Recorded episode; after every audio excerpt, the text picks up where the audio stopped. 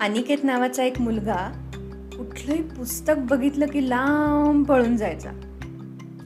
मग त्याला पुस्तकांची आवड कशी बरं लागली? एक पुस्तकच त्याच्याशी बोललं बरं का? आणि पुस्तकाने नेमकी कोणती गोष्ट सांगितली त्याला? ते ऐकूया आजच्या गोष्टीत. गोष्टीचं नाव आहे बोलणारं पुस्तक.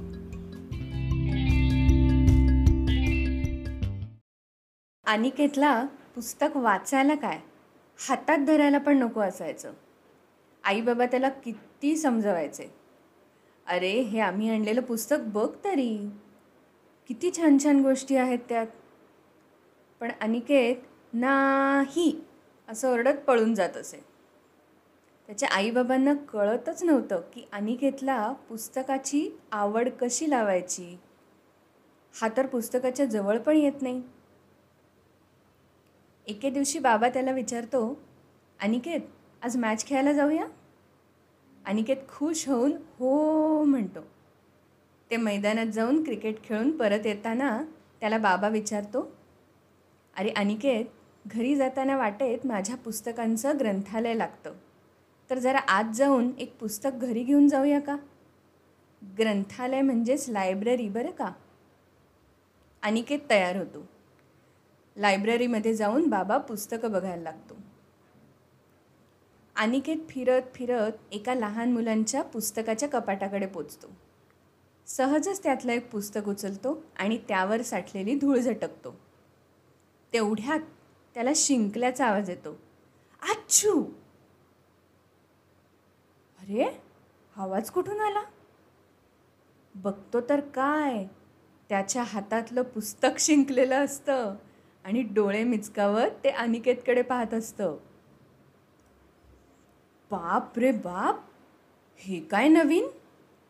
घाबरून अनिकेत ते पुस्तक खाली टाकतो. पुस्तक खाली पडताच आई आई ग म्हणून ओरडतं. त्याला लागलं की काय म्हणून अनिकेत ते उचलून घेतो आणि पुस्तकाची माफी मागतो. सॉरी. ए पण तू शिंकलास कसा? तुला बोलताही येतं का? अनिकेत त्या पुस्तकाला अगदी कुतूहलाने विचारतो. हो बोलता येतं आणि गोष्टी पण सांगता येतात. ऐकणार असशील तर सांगतो. गोष्ट ऐकायला मिळेल म्हणून अनिकेत खुश होतो आणि चटकन हो म्हणून टाकतो. पुस्तक त्याला म्हणतं बरं मग ऐक. गोष्ट आहे अल्लादीनच्या चतुराईची.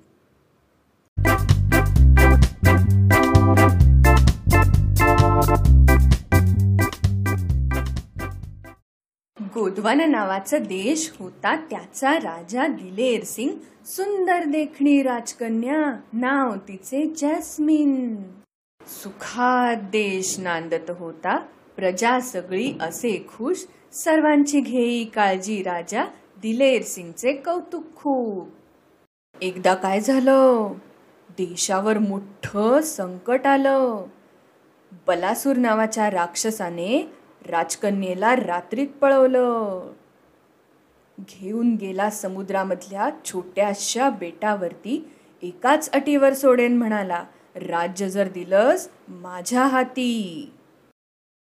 आणि बलासुराने सांगितले राजकन्येला सोडवायला बेटावर राजा एकटाच आला पाहिजे.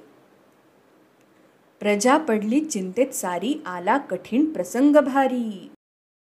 हताश राजा दरबारात म्हणाला सुचवा उपाय सोडवण्याचा राजकन्येला. कोणीच समोर येईना राजालाही उपाय सुचेना. शेवटी अलादीन नावाचा एक युवक उठून म्हणाला मी वेश बदलून जाईन. मी वेश बदलून जाईन बेटावर आणेन सुखरूप राजकन्येला. सगळ्यांच्या नजरा लहानग्या अल्लादीनकडे वळल्या. मग हो नाही करता करता शेवटी अल्लादीनला पाठवण्यासाठी राजा आणि सारे तयार होतात. लगेचच अल्लादीन तयारीला लागतो. राजासारखीच राजासारखीच राजासारखीच चेहऱ्याला लावतो पांढरी लांबट दाढी घालतो राजाचेच कपडे अन मोत्यांचं मुकुट भारी. अलादीन पिशवीत घालून हळूच घेतो एक रंगीत दिवा त्या दिव्याचं गुपित नसतं ठाऊक कुणाला अलादीन निघतो घेऊन मोठी शेडाची नाव साथीला त्याच्या असतो अबू माकडराव बेट दूरवर दिसताच काढतो पिशवीतून दिवा. तीन वेळा घासून म्हणतो जिनी तू समोर हवा. बघता बघता दिव्यातून बाहेर पडतो एक हिरवा निळा जिनी. जिनी म्हणजे ज्याच्याकडे जादू असते तो बरं का? अल्लादीन मागेल त्या गोष्टी जिनी त्याच्या जादूने तयार करू शकत असतो. पण फक्त मारामारी करायची परवानगी जिनीला नसते. अल्लादीनला असतं ठाऊक बलासूरकडे आहे खूपच शक्ती. हरवायचं असेल त्याला तर काम करेल फक्त युक्ती. तो जिनी आणि अबू माकडाला जवळ बोलावतो आणि राजकन्येला सोडवण्याचा प्लॅन सांगतो. त्याप्रमाणे जिनी आपल्या जादूने बेटाच्या आजूबाजूला ढग जमवतो आणि खूप पाऊस पाडतो.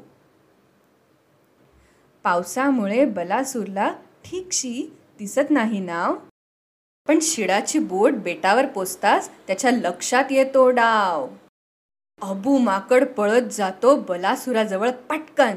कोठडीच्या चाव्या घेतो काढून कोटा आतून झटकन. जिनी रूप बदलून बनतो छोटूशी माशी घुसतो बलासुराच्या सदऱ्यात आणि करतो गुदगुल्या पोटाशी. हसून हसून बलासूर सैरा वैरा लोळतो. एका झटक्यात अलादीन त्याचे हातपाय बांधून टाकतो. अशी शक्कल लढवून अलादीन राजकुमारीला सोडवतो. परत आल्यावर राजाकडून मोठं बक्षीस मिळवतो.